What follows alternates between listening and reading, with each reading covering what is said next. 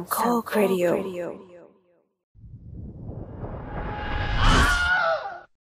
ครั้งก่อนได้พูดเป็นทีเซอร์เรื่องที่ว่าหนังมาเวลไม่ใช่ซีนีมาวันนี้ก็จะมาพูดเรื่องหนังที่เป็นซีนีมาเหมือนกันแต่ไม่ได้พูดเรื่องหนังมาเวลมันมีหนังหลายแบบที่มีความเป็นซีนีมาถึงกระนั้นคำจำกัดความของคำว่าซีนีมาก็ยังคงเป็นที่ถกเถียงกันอยู่ดีว่ามันคืออะไรแต่สำหรับสตาร์ลอร์ดแล้วซีนีมาจะครอบคลุมโรงหนังและการทำหนังวันนี้เลยจะมาแนะนำหนังส่วนหนึ่งที่ทำเพื่อเชิดชูซีนีมาแสดงออกถึงความรักที่คนมีต่อซีนีมาในหลายๆรูปแบบถ้าเรื่องไหนเคยดูแล้วก็ช่วยใจกว้างกันหน่อยนะแต่ถ้ายังไม่เคยดูก็ให้ไปหาดูกันถ้าพร้อมแล้วก็เริ่มกันเลย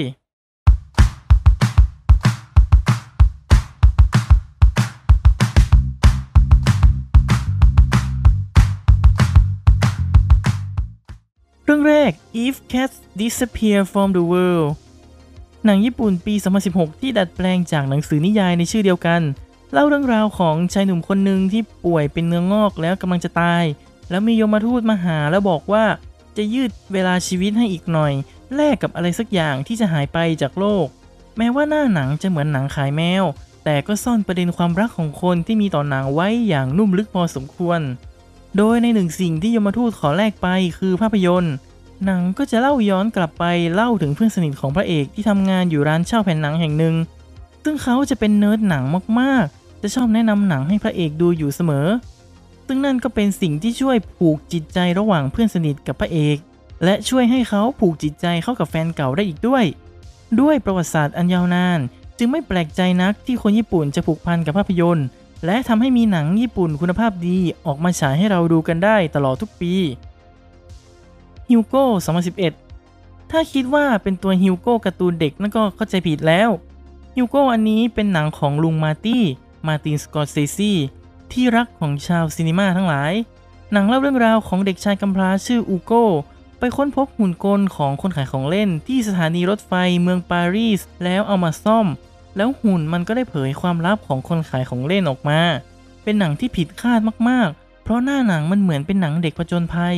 แต่แท้จริงแล้วเกี่ยวข้องกับภาพยนตร์ล้วนๆเพราะหนังนำเรื่องราวชีวิตของจอร์จ เมอริเอสผู้กำกับหนังเงียบชาวฝรั่งเศสในต้นศตวรรษที่ 20มาดัดแปลงเข้ากับการผจญภัยนี้ซึ่งในช่วงไคลแม็กซ์ของหนังเป็นการร้อยเรียงฟิล์มหนังเก่าๆของแกทั้งคารวะและหวนรำลึกไปพร้อมๆกันชวนให้น้ำหูน้ำตาไหลถึงความสุขความหอมหวานของสื่อภาพยนตร์มันงดงามมากๆส่วนตัวยกให้เป็นมาสเตอร์พีซของลุงมาร์ตี้เลยบีคายวีวาย 2008 หน้าหนังคือหนังตลกที่แจ็คแบล็กแสดงนำเล่าเรื่องราวของเจอรี่ที่ชอบประดิษฐ์ของต่างๆแล้วเผลอประดิษฐ์แม่เหล็กอะไรสักอย่างที่ไปทำให้ม้วนวิดีโอในร้านเช่าวิดีโอภาพหายหมดเลยลูกค้ามายืมไปดูก็ไม่มีภาพแล้วตอนนั้นในหมู่บ้านมีร้านเช่า DVD มาเปิดแข่งแล้วซึ่ง DVD ก็ดูจะดีกว่าม้วนวิดีโอในทุกด้านเจอรี่ก็จำเป็นต้องเซฟร้านวิดีโอไว้ให้ได้ทุกทางถ้านั่นจะหมายถึงต้องถ่ายทำหนังใหม่ด้วยตัวเองเพราะไม่รู้จะไปเอาหนังต้นฉบับมาจากไหนหนังตลกที่พล็อตเหมือนจะปัญญาอ่อนแต่ก็ทำให้น้ำตาซึมได้เหมือนกันเพราะสุดท้ายหนังมันคือวิถีชีวิตที่ผูกพันกับชุมชนไม่ว่าจะเป็นการถ่ายทำหรือเป็นคนดูการได้เป็นส่วนหนึ่งของหนังมันคือสิ่งที่อบอุ้มจิตใจเราไว้และมันทุ้มอยู่ในใจจริงๆ The Mitchells vs The Machines 2021 หนังเล่าเรื่องราวของเคที่มิทเชลที่ชอบถ่ายหนังสั้นไว้ดูเองแต่พ่อไม่สนใจคิดว่าเป็นเรื่องไร้สาระในวันหนึ่งที่เธอสอบติดวิทยาลัยศิลปะภาพยนตร์กลายเป็นวันที่หุ่นยนต์ทำการปฏิวัติยึดครองโลกครอบครัวมิทเชลจึงพยายามเอาตัวรอดและด้วยลูกบ้าและฝีมือการทำหนังของมิทเชลดูจะเป็นคีย์สำคัญที่อาจจะช่วยโลกไว้ได้สำหรับแอนิเมชันเรื่องนี้เชิดชูโฮมเมดมูฟวี่อย่างตรงๆโดยไม่ซ่อนไว้เป็นเมสเสจอะไรเลยซึ่งแน่นอนว่าผู้กำกับหลายคนที่มีชื่อเสียงเป็นตำนานล้วนต้องเคยผ่านการทำหนังเล็กหรือทำหนังไว้ดูเองแบบโฮมมูฟวี่เหมือนกันซึ่งมันอาจจะเป็นหนังที่ดูน่าโง่ในสายตาหลายคนแต่มันคือจุดเปลี่ยนของชีวิตได้และมันบอกอะไรหลายๆอย่างของคนทำได้เหมือนกันเรื่องนี้จึงเป็นตัวอย่างที่ดีที่ส่งเสริมให้ทุกคนทำตามความฝัน Nuevo Cinema Paradiso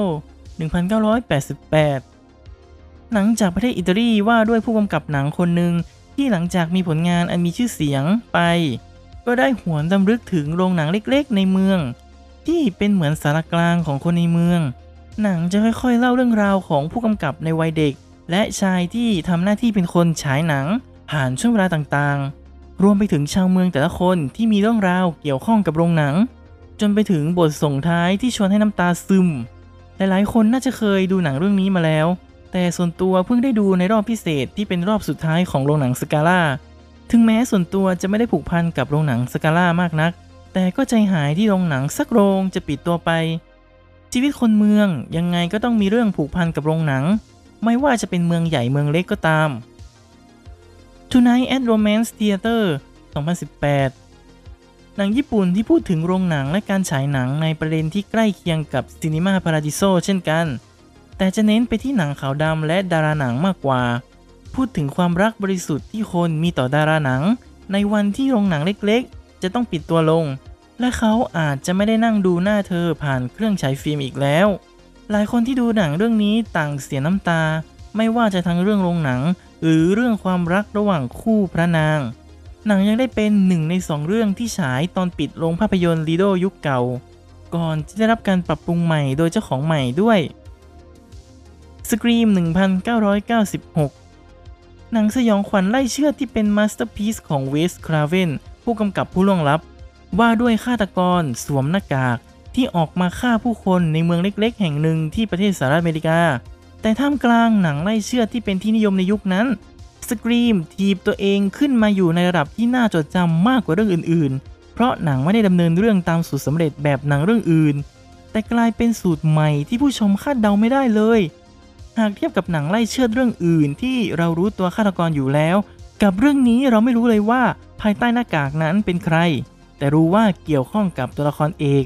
ซึ่งตัวละครต่างๆก็นำสูตรสำเร็จจากหนังในโลกแห่งความจริงมาวิพากษ์และคาดการณ์ตัวฆาตกรอย่างสนุกสนานมันทำให้เห็นว่าผู้กำกับและคนเขียนบทต้องคลุกคลีกับการดูหนังมากพอ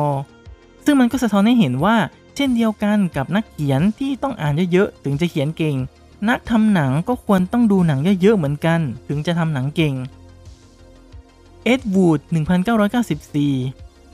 ทีมเบอร์ตันจับมือจอห์นนี่เดฟทำหนังเล่าชีวประวัติของเอ็ดเวิร์ด ดี วูด จูเนียร์ผู้กำกับที่ได้ชื่อว่าเป็นผู้กำกับห่วยแตกตลอดกาลจากการสร้างหนังสัตว์ประหลาดที่ดูแย่ในทุกๆด้านอย่าง Plan 9 from Outer Space ฉายในปี 1957 และอีกหลายๆเรื่องสิ่งที่ค่อนข้างน่าจดจำคือเอ็ดวูดไม่ยอมแพ้กับการทำหนังจริงๆเหมือนเป็นบทเรียนว่านักทำหนังไม่ควรยอมแพ้กับอุปสรรคต่างๆแต่ก็เป็นบทเรียนว่าอย่าสร้างหนังห่วยด้วยอย่างน้อยก็ให้มันดูดีหน่อยละกัน One Cut of the Dead 2017 หนังซอมบี้ก็เป็นอีกแนวที่มีการสร้างออกมาอย่างต่อเนื่องแต่ One Cut of the Dead จะเจาะไปที่การถ่ายทำหนังซอมบี้มากกว่าโดยจะมีประเด็นที่น่าสนใจไม่ว่าจะเป็นเรื่องการรับมือนักแสดงที่เรื่องมากนั่นแหละทีมงานที่ต้องรองรับอารมณ์และคำสั่งของผู้กำกับให้ทันและลูกสาวของผู้กำกับที่ไม่รู้สึกว่าพ่อตัวเองจะเก่งอะไรเลยซึ่งมันค่อนข้างซับซ้อนและส่วนตัวต่างจากหนังซอมบี้เรื่องอื่นๆเรื่องนี้จะเจาะเรื่องชีวิตผู้กำกับค่อนข้างชัดเจนทำให้เป็นหนังที่ทั้งสนุกตลกและอยากกลับมาดูอีกเรื่อยๆนอกจากบทพูดที่จงใจ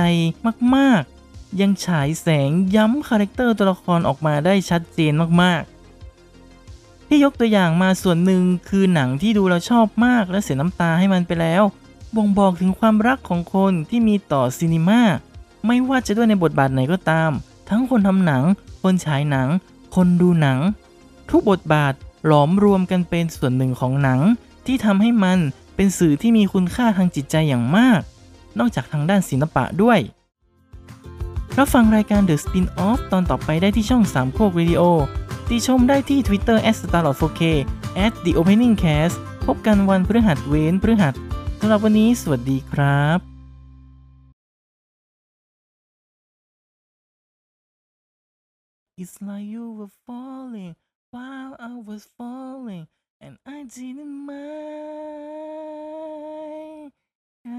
รับ